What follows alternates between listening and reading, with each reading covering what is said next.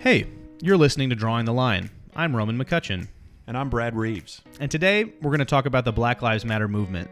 This is going to be a tough one for a couple of white guys, but we're going to try our best. Let's get started.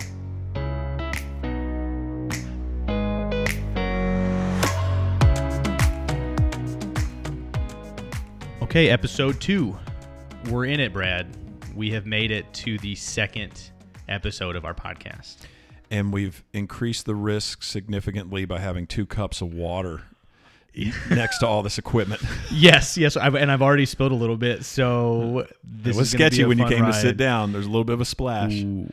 I want to get out of the way um, a couple facts. One is that we are both white males, and we can't get around that, right? Like that's just who we are, and so we have a perspective that some people I don't know, may think doesn't matter, right? I think that. Um, and for some people they feel very justified in that though i do think that we're not trying to come to this we're not trying to come to this conversation with the idea that we have answers but but more we just want to find find god and and where he really thinks that we should be in all of this right does that does that make sense brad Yeah, I mean, I think as much as we would like to uh, imagine, you know, just kind of pulling back for a second, as much as we would like uh, to to empathize and imagine what it would be like um, to live somebody else's life, particularly somebody with a different background, somebody with a different ethnicity, skin color, even raised with a different religion.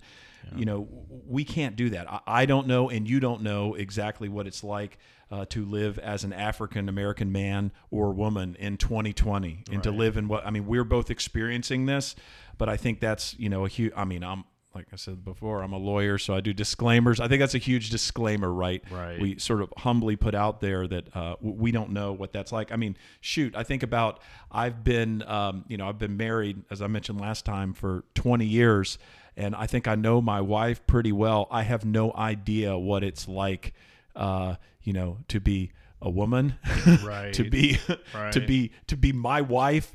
Um, you know, I can empathize with. If I don't try to empathize with her, that that's that's not a good thing. I need to try to know how things, how she experiences things. But yeah, I think you know we're going to try the best we can to have some perspective today and to humbly acknowledge our limitations um, in our perspective. But yeah, hopefully engage in this and see, you know, maybe think about uh, looking at this from a spiritual perspective. Yeah, absolutely. I mean, and that, that's the whole purpose of the podcast is we're drawing lines, right? Or we're erasing lines or we're moving lines. And this is a difficult one for us to really get into. However, one however, it's it's a line that I think needs to be discussed and and is uh, as as fair or unfair as it may be to say this, it's it's not seemingly discussed in church that often. And and I mean and, and I can see why. I mean you're not necessarily making an attempt to cause controversy and it's a topic that can easily do that. Right. However, that doesn't mean that it needs to be ignored. And and, and I think that it is um, and has been and I and I don't think we need to be okay with that. Um, and and so this is an attempt to I'm not saying that God isn't there already, but but but really try to find a, a Christian perspective that that maybe people haven't considered, maybe haven't really looked into, but it's it's at the end of the day, it's two guys that aren't perfect that are trying to do their best and, and just you know showing God. And, and hopefully, hopefully we do that, right? Like, hopefully that's that's what we can do today. And it's episode two, so uh, we didn't want to go with a softball right up front. Right. So Right. No, absolutely. If you're gonna if you're gonna do it, dive all the way in. I'll dive all the way in, man. And so, all right. So you are a lawyer or a lawyer. I don't. I say lawyer. Some people say my wife says lawyer. She's wrong. She still doesn't have a Gmail account, so that we didn't fix that from episode one either. So you are a lawyer, and recently, um, the results from the Breonna Taylor case came out yesterday, actually, and so there are questions that I think people may have. And since you're a lawyer and, and can explain it way better than I can, um, because I'm not a lawyer, um, uh, I guess first first question is okay. Um, how does a grand jury work? And do we know who these? Who do we know? Can we find out who those people are? Can we not find out who those people are? Um, maybe explain how kind of that that case would have gone down with a grand jury. Yeah, sure. I mean, I guess I probably uh, know a little more than you, or a little more than most, but I'm not a I'm not a criminal defense attorney. Sure. Having even played one on television, but I do know a little bit about the the criminal justice system.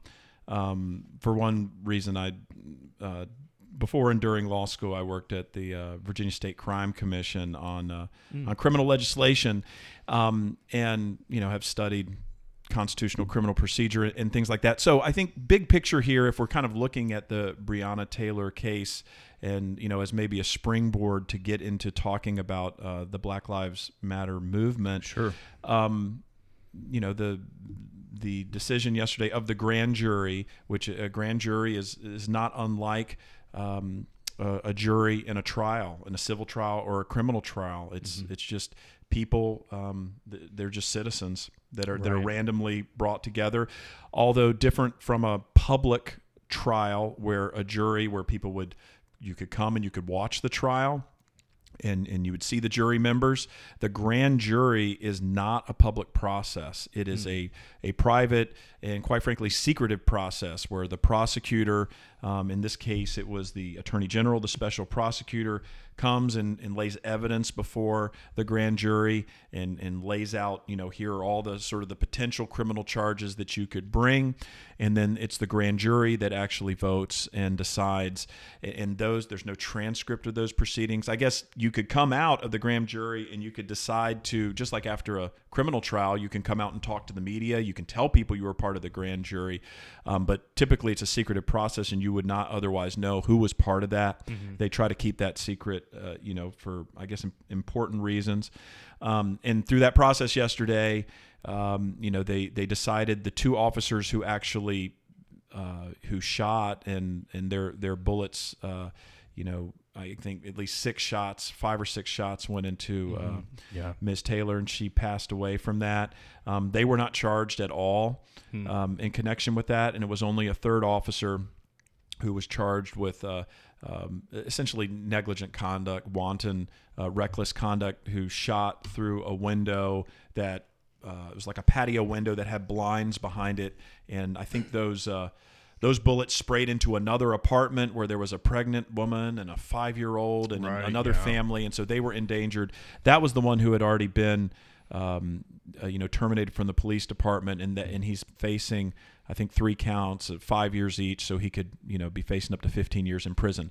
But I think that, um, you know, the the big takeaway as to what happened and why, you know, there was unrest last night um, in in Louisville is because there were no charges related to her death. Right. There were no charges uh, brought against the two officers related to her death. There, I, I will mention, you know, last week there was a twelve million dollar civil settlement, Right. where the city acknowledged that that they caused her death Mm. and that it was it was um, you know it violated the duty. There was a acknowledgement of that, um, but obviously the the family and not not just the family, but I think you know, from the protests and, and from what you're hearing from the family's attorneys, that people across the country uh, saw that and, and, you know, and thought that there should be some, at least some criminal charges in addition to that, that $12 million civil payment. Well, it seems like if you're going to willingly admit that, hey, we messed up, and and in saying that you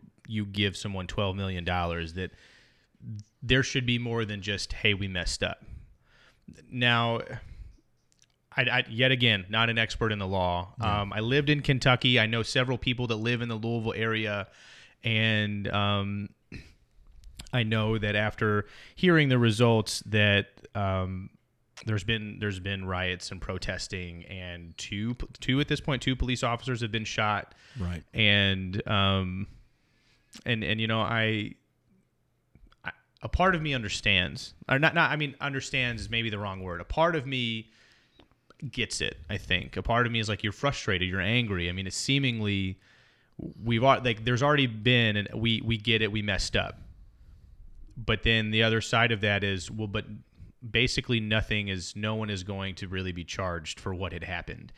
Um, I don't. I, what I don't understand is the one endangerment, right? That is, um, I don't. Can you can you explain the, the technical lingo for that? Um, and then I have another I have another question about. So it was, it was for the the three family members in the other apartment, but not Breonna Taylor and her boyfriend. How does that work? Yeah, I mean, what they really focused on was that was this one police officer who discharged his weapon. There's apparently a, a policy within the police department that you're you're not supposed to do that unless you have a clear line of sight and you know what you're shooting at. Sure. You know, shooting through a, a window when there's blinds, you don't know who, who you might be shooting at. Um, the reason why they did not bring uh, charges against the other two officers, from from what I've read, everything I've read, is because the grand jury determined from the evidence they received um, that uh, that uh, Miss Taylor's boyfriend, who was the the uh, the target of this the search warrant, Right, right. that the evidence showed that they saw showed that he shot 1st and shot through the door and hit the police officers. And so what they were doing was responding to that. That's the way that was framed. And and because of that um, they you know the grand jury was focused on uh, or the grand jury determined that there wasn't any culpability on them, even though it ended with, you know, Breonna Taylor, who didn't have a gun, who didn't shoot, but who was standing there, according to their evidence, in the hallway next to him, um, you know, in the middle of the night. Uh, Right. That, you know, of course she died, um, but they said that well these police officers were just returning were just returning fire Right. from him so you know I, I do think that you know you can get sort of each one of these uh, situations you can sort of take it under a, a microscope you know I think about think about George Floyd and how people uh, I think about social media and on the internet that you, know people would try to take a situation and you tr- you try to that's one way to deal with it is to tor- sort of treat it like it's ninth grade biology like one of my kids are in and you're like dissecting a frog. But the fact of the matter is is that all these things happen in a much larger context. They don't happen in a vacuum. Like 2020 america there is there's something in the air right now Yeah. right? And that's what I want to make sure you know we get to and talk about because there's certainly a way that African Americans feel. It's not just African Americans. There's there's there's uh, there's a way that we feel about the police. There's a way that we feel about police interaction with African Americans and people of color. There's a way that we feel about that. Um, and so, any of these situations, they can't just be reduced to their specific facts. Although, in a court, that's obviously what, and in a grand jury or in a trial, that's exactly what you're you're trying to do to get justice. You're trying to just focus on the situation. But there, I just want to again, as we're acknowledging, there is something societally much bigger than this situation that this is putting its thumb on that pressure point. Right. And and I I think one of the things I probably should have started off with is that can we just go ahead and draw the line or draw a line that racism is wrong? Like racism is not it is a sin all the time. It's never okay. Like a- a- at any point. And and I And what we're and what we're saying when we say that, I think as a starting point, you know, just to kind of define our terms there, I and, and tell me if you agree with me on sure, this, sure. is that when we view people um, that are made in the image of God, oh, that's exactly what I was going to if, say. if, Go they, ahead. if Yeah, if they are made, you know, just back to Genesis one. Yeah. If they the very beginning, if they are made in the image of God, by virtue of the fact that they that they look different than us and they sound different than us, that we have different skin tones, that we I don't care what the distinction is, they are still made in the image of God. And any teaching, doctrine, theology that would tell you that somehow they are worth less to God, that they should be, uh, you know, worth less to us, or that they should be treated uh, with less value. Um, th- that that's at least, a, I think, a starting point for racism. Right. No, a- absolutely. And, and um, I listen to a lot of different podcasts, and one of one podcast that I that I listened to from the Gospel Coalition had Christian uh, Yuan, I think is his last name, and he's a great guy. If you haven't listened to him, check him out. I mean, he deals with with some other things that are separate from. Um, you know prejudice and and and, and racism. However, um, one of the things that he really focuses on is being an image bearer of God, and that we Right. we we all have that, and it's something that is special, and but it's special in its own right, but it's also something that we all uniquely have, and it's important because that's where you can find value um, in yourself, but then also in others.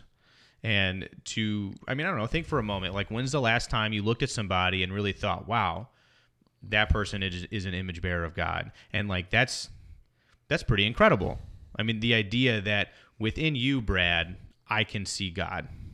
Right. And if I can do that with every person, then you know prejudice and racism would never exist, right? Like if each person could do that with every other person and really in, be intentional about that thought, then you know that wouldn't exist. Now that's really easy for me to sit here in front of a microphone and say, um, because that's not how pe- that's not how everyone thinks. Well, and then what happens? That's not how everyone thinks. But then, you know, again, going from sort of uh, looking at it under a microscope to in, in a vacuum to putting it in a real world context.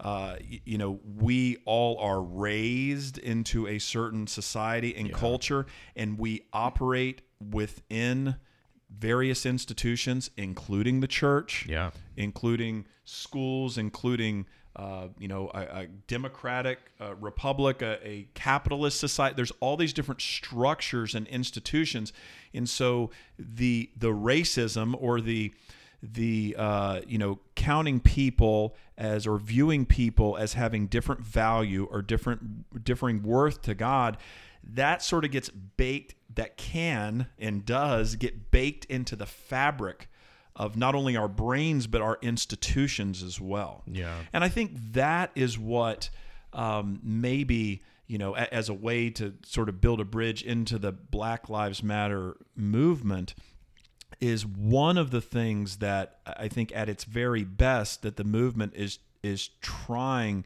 uh, to identify is that there are um, there are elements within society, within our institutions, within our structures, within our churches, our schools, businesses, etc Yeah. that where because people have viewed those of of different background, different uh, of different ra- uh, racial background, um, have viewed them of less value, that that has uh, that has created uh, these structures that maybe to a lot of people just look like, hey, this is just how it's always been Yeah.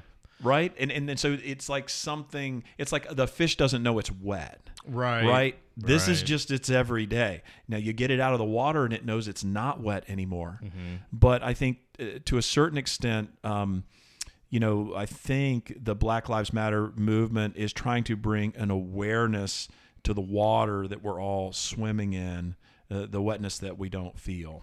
Right, and, and I would and and I would be maybe maybe so bold as to say that I think that there's a lot more awareness now than there was even at the beginning of the year or or the beginning of last year. You know, I, I think that Oh, it's a, we're at a moment in history right now. There, there's no question about it.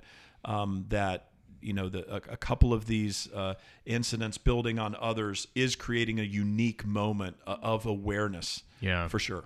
and and I think and I think that that's good, but you know, do I think that the church is acknowledging that movement? And that's I don't know. Like I honestly don't know. I And when we say the church, let's just even is the predominantly white church. Sure, uh, right. or, or- or yeah. churches that are predominantly led by white folks, where, where leadership is majority white. And we're not saying that these are churches that are just nothing but white people in the in the pews, um, but is it being acknowledged? And I would say. I mean, I haven't been to every church, but I would say, you know, it, it's being, it depends on the church, um, but it's, like you said, it's being acknowledged more than it was last year. I mean, I know that, you know, I, I've certainly tried in some uh, classes and some Facebook Live adult Bible classes, you know, to to say the names of these people, you know, to mm-hmm. to say Ahmaud Arbery's name, right? Yeah. To say George Floyd's name, to say Breonna Taylor's name, to acknowledge that like, okay, there is something going on, and then what do we have to say about it? What does how, how would God view this? I know it's always presuming to think how would God view this situation, but Sure. we but we know, I mean, we know from Matthew chapter five, we know from the Beatitudes that you know God's blessing, um, His divine favor is with those who mourn. So those people who are who are mourning these deaths, these these tragedies, um, God is with them. Like there is divine favor upon anybody and everybody who's in mourning about a lot of what we're seeing.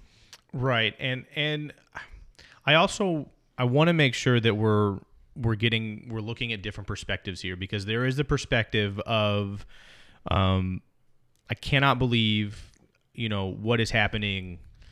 Um this is like all of it's bad, everything is awful, you know, this is terrible, you know, everybody needs to be in mourning or angry or upset. And then there's there's the the other perspective that is um you know, hey, all lives matter, right? Which, yes, there is some truth to that, but that's not that's not the point. I think, and and I also think that, um, well, let's get we can give that some legs. Let's talk Sure. about let's let's not sort of set up a paper tiger. I mean, so the the concept is, well, wait a second. You know, if if we're focusing on if we say Black Lives Matter, or if we're if we're if we sign on to this movement that Black Lives Matter, no, wait a second, but, but Blue Lives Matter too, Right. And, and all lives. matter. What about the police? Look at what they're doing out there. Look, look at the risks they're taking. They're they're trying to protect us. Um, you know, don't all lives matter? Wait, God, God created us all, and, and I think you know there's you you hear that criticism, and and certainly all lives matter. If you go back to what we said just a few minutes ago about how we are all made in the image of God, Right. Right, and so that that's true. You know, we, we, all lives absolutely do matter. And I, I was thinking about this, um, you know, this just getting ready for this podcast, and I thought about, you know, Jesus and who he spent time with. I mean, Jesus, not not at least it's not recorded that he wore a, a shirt that said like, you know. Prostitutes' lives matter, or tax collectors' lives matter, or sinners' lives matter. And I'm not equating that. I'm just pointing out that Jesus tended to focus on the people in the society that were being blamed, but at least by the Jewish elite, Sure. by the Jewish leaders. They're being blamed for, well, why why did God allow us to be taken over by Babylon, by Rome? It's because of all these sinners among us. But yet Jesus identified with them. It wasn't that the Pharisees weren't also image bearers of God or the Sadducees weren't. Um, or even Herod wasn't an image bearer of God. right, Um, so anyway, I started to think about that about in the scripture. You know, why why does James tell us that true religion is is um, you know helping widows and orphans? I mean, well, what about what about the women who are still married? yeah, What about um, what about children who are not orphaned? What don't their lives matter too? Right. And I think isn't the point isn't the point of that isn't the point of us taking care of the widow, the orphan, the foreigner, the immigrant that those people are at risk. right, Those people are uniquely at risk, and I think um, I think it's always our job, um, you know, as as followers of Jesus, to to have our atten- our antenna up to see those who are at risk, and then to go in and do sure. what we can do. Right, and and I think that that's why, more or less, sometimes I think churches exist, is to be able to be in a community to help the community. Now, Yeah. um, Brad, pretty confident you don't need the church to help you pay your light bill this this week or this month, right? But that doesn't mean that the church doesn't love you and care about you Right. though the church is helping, you know, a lady down the street who, you know, is on a welfare check because she's she, she's getting disability. She doesn't make a lot of money, and she has she has three kids. She's got to feed and you know make sure they get school and all that kind of stuff. That doesn't mean that the church loves her more than they love you, or that you're not worth anything. Right. But that need is there. Your need is somewhere else. Right. But in the moment, that suffering is there, and we can help. So why would you not help? Right. Um, You're right. I mean, it's a great point because it doesn't mean that you know that I'm more important or she's more important, but the focus needs to be where there is need, where there is hurting. You know, the, the hurting needs to be acknowledged, and and the needs, you know, to the extent they can be, Right. need to be met. And I think what we're talking about here is you know some of the the identifying maybe we can identify the hurt some of these deep mm-hmm. hurts. Yeah. but how do we what do we do as a next step beyond i think everybody can say acknowledging it oh that's that's the first step or maybe even talking about it more like mm-hmm. in this podcast but Yeah. maybe at churches maybe at churches that are predominantly white mm-hmm. talking about this more. But but what else is there you know to be done? What else can we do? Right, and and that's in all honesty, that was one of the first questions that I asked.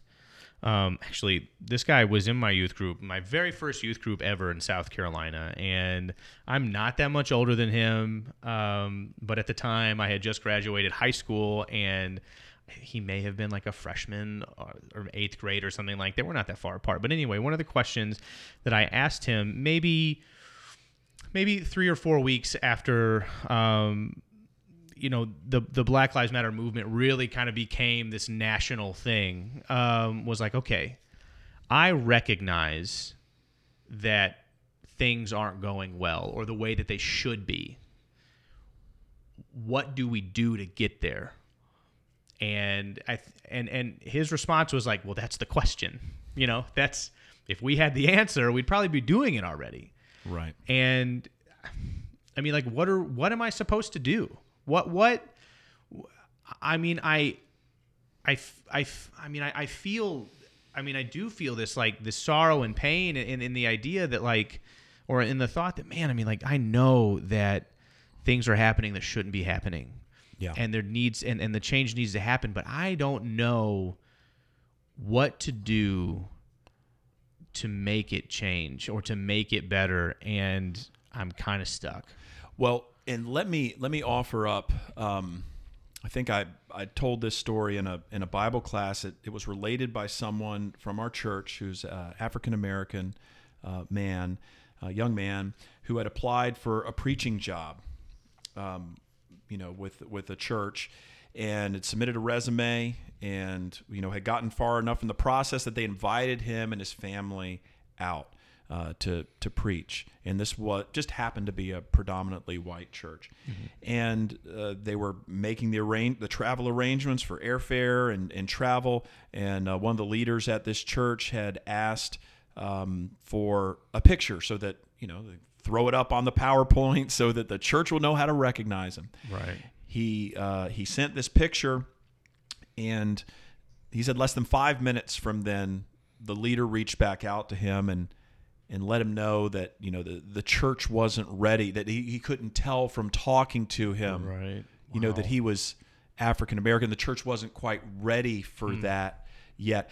So I think, and this was not this was not nineteen you know fifty seven. Right, right, right. This was like this was like within the past uh, several years, Mm-hmm. and, and the fact that that exists, I would say maybe step one. If I, I mean, you I got to start with one step. I would say that step one is calling out actions like that as just being fundamentally, absolutely wrong and antithetical to the scripture, what scripture teaches, God, the Spirit, all of it. Is it racist? Yeah, but I don't even feel like I, you need to put a, a. It's just, it's not. Um, th- th- those situations where a church where, because whenever it's a church or it's a leader from the church there's actually you're putting god behind it too. So i think maybe step one is calling out anything like that you see for exactly what it is. Yeah. Right? That that it's racist it's wrong.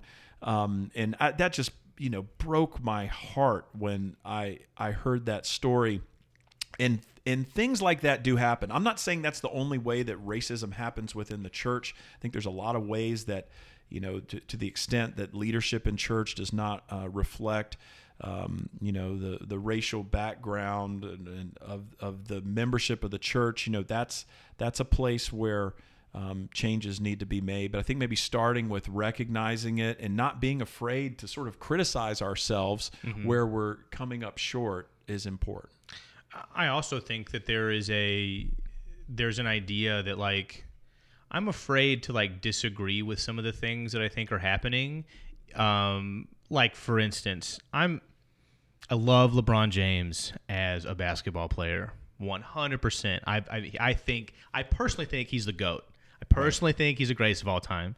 And I know I didn't I didn't grow up in the Jordan era. Well, I might be. I'm sort of a little bit um, older, a little bit MJ over Right, here, I- but we don't I- have to get into that. That's Yeah. that's episode three, Right. MJ versus LeBron. right but i am i don't know there's a part of me that i know he has a platform and i understand but like i sometimes i think he takes it too far Yeah, sometimes i think it's like man like I think I, I see where his heart is Yeah. and like i'm okay with that but like there's got to be a line somewhere to understand that like I, I don't i don't know like i i i'm i'm not upset that he has an opinion Yeah. that's not my that's not my thing. But but when I I wish that he had more of an understanding that he maybe more careful with how he says things or how he presents himself. Um, and and and like it's it's scary to say something like that Yeah. because yet again I'm a white male. He's an African American male. We're talking about the Black Lives Matter movement, and I disagree with how he's going about doing some of his things about, you know, the Black Lives Matter movement. And and like it's it's scary to say that I kind of disagree. Yeah. Well, f- first of all, I would say that you know somebody who who who is the king. It's you know humility doesn't come very Right. often with with being the Right, king. Right. absolutely. Um, but I would say this that, um, and this is not necessarily. I mean, I'd have to look at exactly what you're talking about with LeBron. Um, but I will say this: there are a lot of um, people that would not survive in the NBA uh, for very long at all because they're they're elderly white folk um, that are on uh, Facebook and other social media platforms that I can say I absolutely 100% disagree with much of the stuff that I have seen and I that they have said about the Black Lives Matter movement Sure. and um, and I would I wish they similarly I think would perhaps pause and and have more humility and perhaps some more acknowledgement. Uh, so I think there's there's sort of a lot of that to go around Sure. that at, at both ends of the spectrum. I think that you know starting from this place where I started to you know mention at the beginning of the podcast this acknowledgement of uh, of of humility that we we don't know we don't necessarily know all the answers um, but I do think that when when our injustice uh, meters are going up when we see injustice I think that is a point where as Christians like if we can just talk more generally Sure. I mean this certainly involves Black Lives Matter Sure. but when we see and perceive injustice I can tell you for me that is something that fires me up Yeah. if I see something that's an unjust situation. I can tell you when I saw that George Floyd video for the first time, beginning to end, in it all of its sort of full horror, that I had that feeling. Of course, you know how it ends Right. but I had that feeling, and, and I can only just again imagine or empathize with what it, it was like to you know watch that as a person of color. In fact, one of the first things I did uh, when I saw that is I called my 73 year old dad. Um, you know, who grew up in in the segregated South in uh, in Mississippi in the deep South, and I said, you know what, you need to watch that video. I said it's horrific Yeah. you need to watch that video. So I think that sometimes, um, you know, we need to uh, allow ourselves to to see, to try to empathize, but then to then to humbly respond and even perhaps uh, show some restraint or really calibrate when we feel that injustice. We have that we have that righteous wind at our backs, but then it's like, what do you do next? And that's where I think you have to be really, really careful with what you do next because I think we're trying to reflect Jesus Sure. with whatever it is we we do next. Right, and and I think in that idea of reflecting on Jesus, I think that um, the Attorney General Daniel Cameron. Did I say it right that time? That's right. Yeah, okay, that's right, I want to say Cameron Daniel, and I know that it's Daniel Cameron. The two first name thing really throws me off. Yeah. But Daniel Cameron, when he was talking in when he was giving his his speech, he was talking about justice yeah. and how he said, um, well, actually, I think you have the quote. If Oh, you yeah, like, I've if, if you yeah. could just read it, read it. Yeah, I got it. He said, you know, if we simply act on emotion or outrage, there is no justice. Mob justice is not justice. Justice sought by violence is not justice. It just becomes revenge. And that was sort of the end of his uh, sort of explanation of, of what the of what the jury had, uh, the grand jury had found. Yeah, and I, I mean, that's that's powerful stuff. I mean, I, I th- man, I think he said that so well. Yeah. because I agree with that one hundred percent. I, I, I am I am not a fan of the death penalty. I, I, as a as a Christian, I struggle with the idea of the death penalty. Um, and in the reason that I'm saying that is because there were two police officers shot in Louisville last night. Now, they are not, I don't think, in any way going to die from the wounds that they suffered, Right. but that cannot be the answer.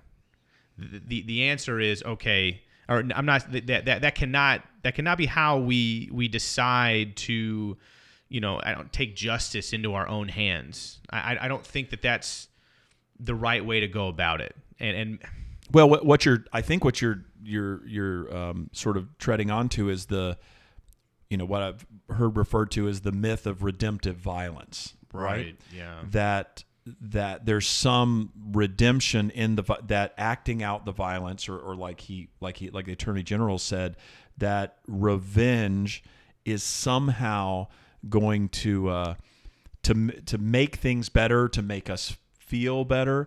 Um, I, I remember this is not doesn't have to do with the Black Lives Matter movement. It was one of the most powerful things I, I'd ever seen. It was it had to do with the BTK killer. Oh, yeah. You know the the bind, I think it stands for bind, torture, kill. He killed uh, just a, a slew of women, like I, I don't know, tens, dozens of women, um, and they caught him. And it's on the video. You can, or it's it's on the it's on the interwebs. You can go to YouTube and you can uh, you can see it. But at his sentencing, it was so interesting that you know there were people coming up at his sentencing understandably who you know he had murdered their family members their moms their their sisters their daughters. And there were some people who just had so much anger. Like i said understandably they had so much anger and just want you know they just wanted him to to die. Yeah. you know it's like the what is the Samuel L. Jackson line? Uh, yes, I die. yes, I hope they die, and I hope he dies, and I hope he burns in hell. Right. Like that, just that that total, um, you know, righteous indignation. But but what was interesting is that he was completely unfazed as these people came up, person after person after person, to you know talk about just how horrible he was, until this one man came up, um, who I believe whose daughter he had killed in the past, and the man said, you know, it didn't come with that same sort of tone, and and said that you know he that he had forgiven him. And the BTK killer just completely loses it. Like it completely breaks him wide open. Like it was the one thing that actually did something to him. I mean, he's sitting here. I mean, this is a you know a, a serial killer, right? Right. killed all these people and you have all these people just throwing all this hate and which I think is you know similar to violence Yeah. because they think it's somehow it's going to help to vent this out and I Mm-hmm. don't begrudge them that I understand that I can't imagine what it would be like if I was one of those people but for the one gentleman who came up and did that it's like that had some power and so I think going back to your point there's violence while it looks like power Mm-hmm. it's um it is deceiving Right. that it's that's actually love and mercy and forgiveness and nonviolence. It doesn't mean that that justice shouldn't be sought, Right, absolutely. but that there's a power in it um, that doesn't come from violence. There's a there's a part of violence that just continues to build and propagate on itself. Right. I'm going to quote a good friend, I think of both of ours, Corey Lamb. Yeah. and he gave a sermon once that he he he said something and I had never really considered it before, but what he had said was we underestimate the value of our own sin when we don't forgive. And then he used Ephesians 4:32, which I think that's yeah, 4:32 and it says be kind and compassionate to one another, forgiving each other just as Christ God forgave you Yeah. and that has stuck with me. I mean, ever since he said it, the idea that um, I mess up a lot, and um, you know, I'm not perfect, and the idea that I can't be okay with other people being imperfect is an issue that I struggle with. You know, and, and I'm not Right. and, and and I and I'm I also want to say that in saying that, yes, forgiveness is, is like a thing that people need to work on. It's not automatic for almost anybody. Definitely not me. But um and I'm not and I'm not saying that it's going to be easy, but it is something that I think is necessary, especially as as Christians Yeah. and um, but but but but also in in saying that it's it's it's tough and like you said that doesn't mean justice can't be served that just means that you you can have that you can have at least part of that burden maybe lifted a little bit and i'm not saying it needs to be done immediately Right. i'm not saying that that should happen right now but i'm saying that is something that you should that that anyone should really work on Yeah. and and and and I- and I and I and I honestly believe that that's that's going to help the future, because sometimes I think we get stuck in the moment in a, in a, in these like in the time that we're in, we get stuck in the present and like like kind of like I said, like I don't know what to do next. Like I don't know what the solution is for how to how to make tomorrow better than today is. But that's because m- my mind is still stuck right now in in in this very moment and not in what's going to make tomorrow and the next day and the next week and the next year, you know, better for everybody. Yeah. If there's one reality was something that I struggle with daily, you know, at the end of the day, I almost never go back and say, you know what, I wish I'd been more impulsive or reacted more quickly and Right. and and followed my first instinct. It's always the opposite, right? It's always like, man, I wish I had not sent that email right away. I wish I had waited to respond to that text. Yeah. There's something about us that we need to pause, sort of like a holy pause, and check our our instincts and our emotions. Yeah. Um, but but yeah, but that that doesn't mean that we don't seek justice. I think we're trying to find you know what are the best ways to engage and how do I reflect uh, how do I reflect Christ, the Spirit of Christ? How do I reflect love? You know, because sometimes I think that's kind of amorphous. How do I how do I reflect Christ? Well, I, I don't know. Um, I mean, you read the scripture, you can look, you can try to pattern Jesus, but what about love? We know what love is Sure. what is the loving way to respond to this? What what is the way to show people love, to demonstrate love in creative ways, maybe in counterintuitive ways? How can you show love uh, in this situation? And I think one of the one of the things that you know in in me asking questions um, to you know really anyone but but but African American people that I'm that I have that I'm close with that I that I have that comfort in asking questions with. Um, one of the things, one of the responses that I've received from them is, "Thank you for asking questions. Thank you for your desire to, you know, be better." And and I think that that's that's tough, and it was it was awkward. It was so like it took a lot from me to just ask questions because it was I don't like, like I don't know. I've said I said in, in last week's podcast is we all like to be right, and you said we all like to assume that we're right, and then to ask questions about something means I don't know something, Yeah. and that's a scary thought. And it's like, well, okay, I don't I don't know. I don't know. I don't know. And so let's let's try to gain understanding. Let's let's try to be be better by maybe allowing myself to learn what it's like to be in their shoes. Absolutely, a hundred percent agree. And I think you know I said number one is sort of, uh, and I don't know these these aren't in an order. I just we had said before. I said maybe the first step is acknowledging. Um, you know that that things are going on when we see them, calling them out. But uh, yeah, probably even before that, and, and I've done the same thing. You know, with with close friends, and it's not comfortable. You know, for for somebody who's who's white to to say, hey, you know, what what what should I, what, what are resources, what what's what's important for for uh, for you to tell me, um, and I think that's yeah, as fumbling and bumbling as you are when you do that. I, I think it's appreciated. Sure. Um, and really, it's just an example of how we should be um, to, to anyone. Like if, if there's somebody at your church who's who's disabled, you know, who has a who has a specific need. Right. I think, you know, trying to find out what you might be able to do to help them in a given situation mm-hmm. like that should be your wiring and Yeah. is that a little awkward because you don't want you know that they're maybe they're independent you don't want them to think that you know that that you, that you think somehow that they can't do but so yeah you're gonna stumble and fumble i think through some of those scenarios Yeah. um, but that doesn't mean that there can't be a lot gained when you do have those tough conversations. Because again, I'll go back to what I said. All you're trying to do is to demonstrate love, and you're trying to gather information to decide what's the best way to do that in Yeah. this scenario. I call those situations I have a boyfriend situations. Um, that's when you open a door for a as a man, you open a door for a girl and like you kind of wait on her and she goes, "No, no, you can close that. I have a boyfriend. You don't need to hit on me." and you're like, "Oh, I'm sorry. I was raised this way, right? I was this is me just trying to be a good person."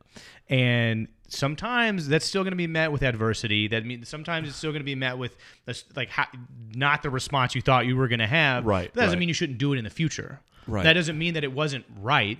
Right. That you know, if you're trying to genuinely better yourself, not just for you but for the people around you, Right. it's really hard to say that you're going to go wrong. Yeah. Um, and I've never had that happen to me. There must be something. It must be something about the your beard, or I don't know. You're just cuter than I am. I think I don't that's got to be what it is. Um, but, but as we as we start to kind of as we start to kind of wrap this up, um, I want to leave with a section of scripture that I think leaves us in a good place. Um, and obviously you can add on or, or, or, however you desire, but Sure, this sure. is just for me and, and Philippians two. And, and when I, when I consider the idea of the Black Lives Matter movement and, and, and I think about prejudice and racism and how it's a problem. It's a real, actual problem.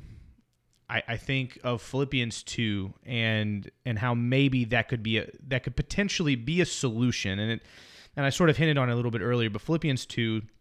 Uh, starting in verse 1 says, Therefore, if you have any encouragement from being united with Christ, if any comfort from his love, if any common sharing in the Spirit, if any tenderness and compassion, then make my joy complete by being like minded, having the same love, being one in spirit and of one mind. Do nothing out of selfish ambition or vain conceit. And here's the kicker rather, in humility, value others above yourselves, not looking to your own interests, but each of you to the interests of others.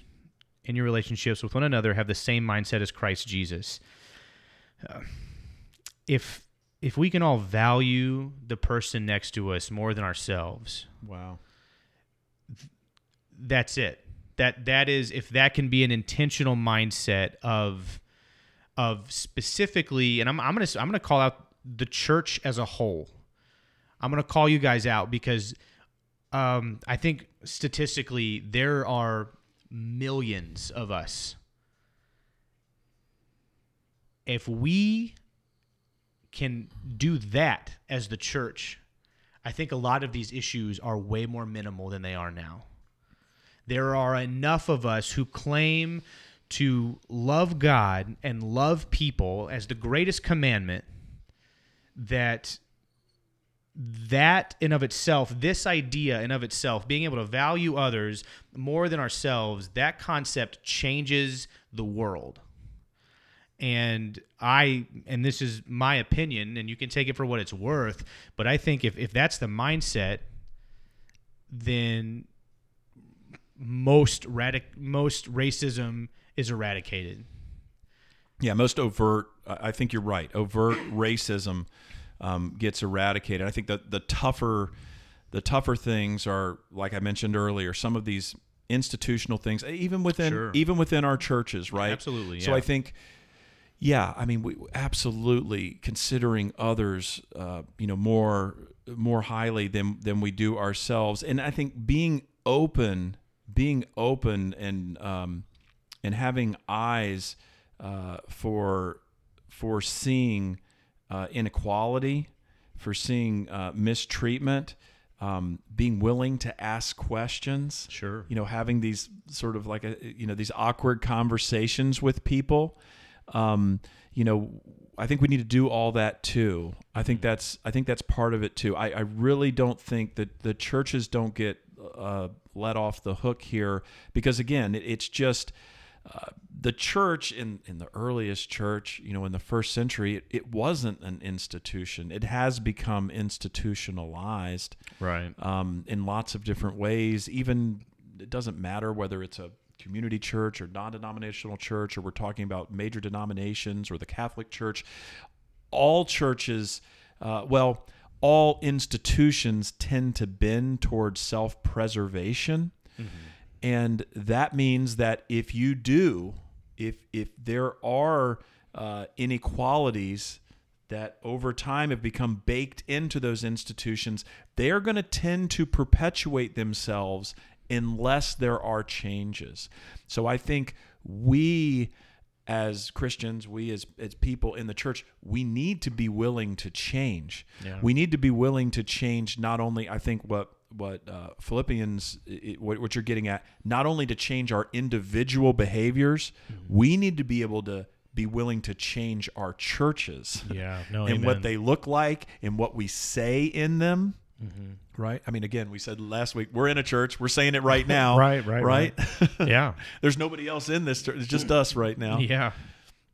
Yeah, but- and and and that needs to be fundamental. That needs to be like you were saying. It, it that needs to be something that we're raised with. That gives an opportunity Yeah. for you to be able, and I'm sure that you have, to instill that idea in your children. Yeah. And from there, they grow up. That's just how they. That's that's their that's their Christian worldview. That's right. And then they have kids. They raise them in the same fashion. That's their Christian worldview. And then, uh, you know, in a generation or two, it's like, oh wow, I there have been things that I hear my kids say that I say, "Wait, hold on. What you just said, let me tell you how let me tell you how there is there are racist or stereotyped undertones mm-hmm. to what you just said." And guess what? I grew up saying it yeah. And and I was not necessarily aware of it. Maybe sometimes, I, but not in the way that I am. Yeah. And so, absolutely, that's what I'm trying to do. That's not. I mean, I can do more, but I definitely try to do that. And I do think I know that they're being raised in a different way. It doesn't mean that my you know parents totally screwed up. We're just in a different culture, in a different time. And I think a lot of this awareness. Um, is is so good it's so positive at least in its direction Sure. while it might not have, have moved as, as quickly or as far as it needs to, the direction and the of it and the fact that it is happening, I think is is positive. Mm-hmm. Are there people who go too far or different or taking a different direction? Is there violence? Is there yes, yes, yes. There's there's all these things. But for those of you, I know there's got to be people out there listening that are maybe on this whole man. This is just it's all you know. There all all these folks just want to burn everything down. This is these are you know rioters, looters. There's violence. Please, please, please. I think you know we're we're not we're certainly not advocating any kind of violence. We're Oh, doing yeah, exactly the opposite. Absolutely not, yeah. But don't allow don't allow sort of the worst version the the worst version of the worst um, uh, exercise of the frustration that Mm-hmm. people are feeling uh, to take away from the underlying truth. The truth is the truth Yeah. right? Just just like you wouldn't want people to to look at um, the Inquisition as well, all Christian that that that colors Right. all Christianity. I mean, Yeah. Christians wouldn't want that. Sure. Um, instead, you want to be judged on Mm-hmm. on on sort of the truth of the of the religion at its best, not at its worst. Right. Yeah. No. And, and I mean, I hear that all the time from well, not all cops are like that, and you know, not all not all white people, you know, hate you know hate everybody. You know, like I hear that all the time, and yet they're not willing to have that with the you know quote opposition. Right. And and I. And I say quote opposition because I think that's how people view it sometimes. It's, Well- it's us versus them. well, and it's tri- it's tribalism, right? It's tribalism, and it, it, it permeates so much. Um, it permeates church. It permeates. I mean, in its simplest form, you know, you know, I'm I'm a Washington football team fan, and you know, other people are are Cowboys fans, right? And so when I watch a football game, if the if the call is against my team, then I see it in a certain way right. if if you're a if you're a Dallas fan, you see it in a different way. It happens at sort of that simple level, but then it happens at, at at much larger levels within culture because we are we are tribal. Right, absolutely, and, and I and yet again, kind of bringing it back to, you know, us as a as a body of Christ, we need to all be united. I mean, that's Philippians two again, being united with Christ through His love, right? And so it, we we need to have this sense of we're.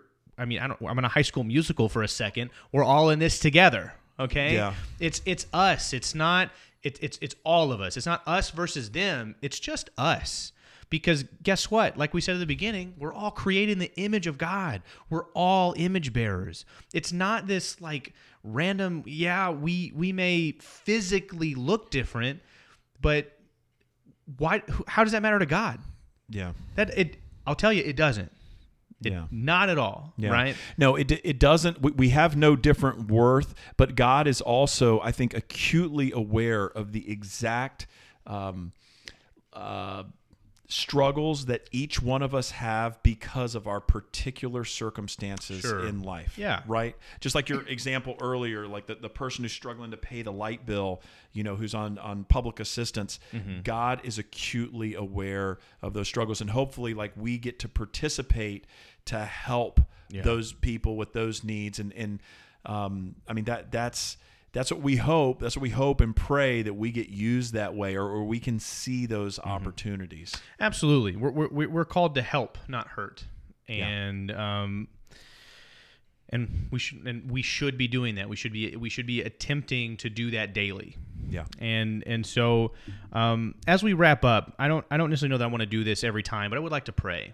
And and I think that specifically over everybody, the the world, the the, the, the nation, for for Louisville, for Breonna Taylor's family, for um, for law enforcement, for the attorney general, for the president, for for for everybody, because we're in a time where we feel so separated, and I think that's this is these are moments when we need to be as unified as we can be. Um, because I think that's that's that's a true calling as Christians. So I'm going to pray just real fast, and then uh, we'll get into what we'll talk about next week. Let's pray. God, thank you so much for the opportunity to be here right now in this moment to you know look into your word to consider um, father what your will is god we um, we we mourn right now for um, injustice for um, things that are happening in our world in our nation that that that just shouldn't be god and and and and father we ask that that you give us strength and that you give us wisdom and understanding to combat that in a way that is with your will god. Um, father we we love you with everything that we are and we hope that in that love we can be unified together so that we can love the person next to us so much that their value is greater than our own. We love you so much and in jesus name i pray. Amen. Amen. Well said brother. That was good Thank you. I tried to dig into my inner Francis Chan during that prayer. I love the way that he speaks. He uses his, his big hands. He just Yeah, stretches yeah. his fingers out. It's crazy. Anyway, that doesn't really matter. Right. But um, So next week, LeBron next week, or MJ. we, well, we'll get into that. You're going to lose, but we'll get into that. Um, actually, next week, I want to look into Christians and politics. Yeah. I know that we're, we're Out of the frying pan into the fire. Absolutely. And and and I say that because I saw a poll on Facebook the other day in a secret minister group that I'm a part of. Right. And that was created by a Russian bot. probably. and I'm bu- I bought in though. It's so okay, it's We're okay. good. And it was, you know, um, as a Christian, like, should you vote? Should you be engaged in politics? Yeah, should yeah. you not vote? And and I was just like, the answers that I got were Oh, good stuff. it was amazing, and so I am very intrigued. Um, but also, I am. I loved this conversation. I thought it was fantastic. I loved last week's conversation, but really looking forward to for, to next week. And um, thank you, Brad. Yeah, thanks, Roman. That's good stuff, man. I'm excited too. Uh, politics. What are we going to talk about? What, what, just talk about all the stuff we're not supposed to talk about, man. That's the point. That's Let's what, do it. That's what we're going for. Well, um, thank you guys so much for tuning in. Look forward to having you guys with us next week. Have a good one.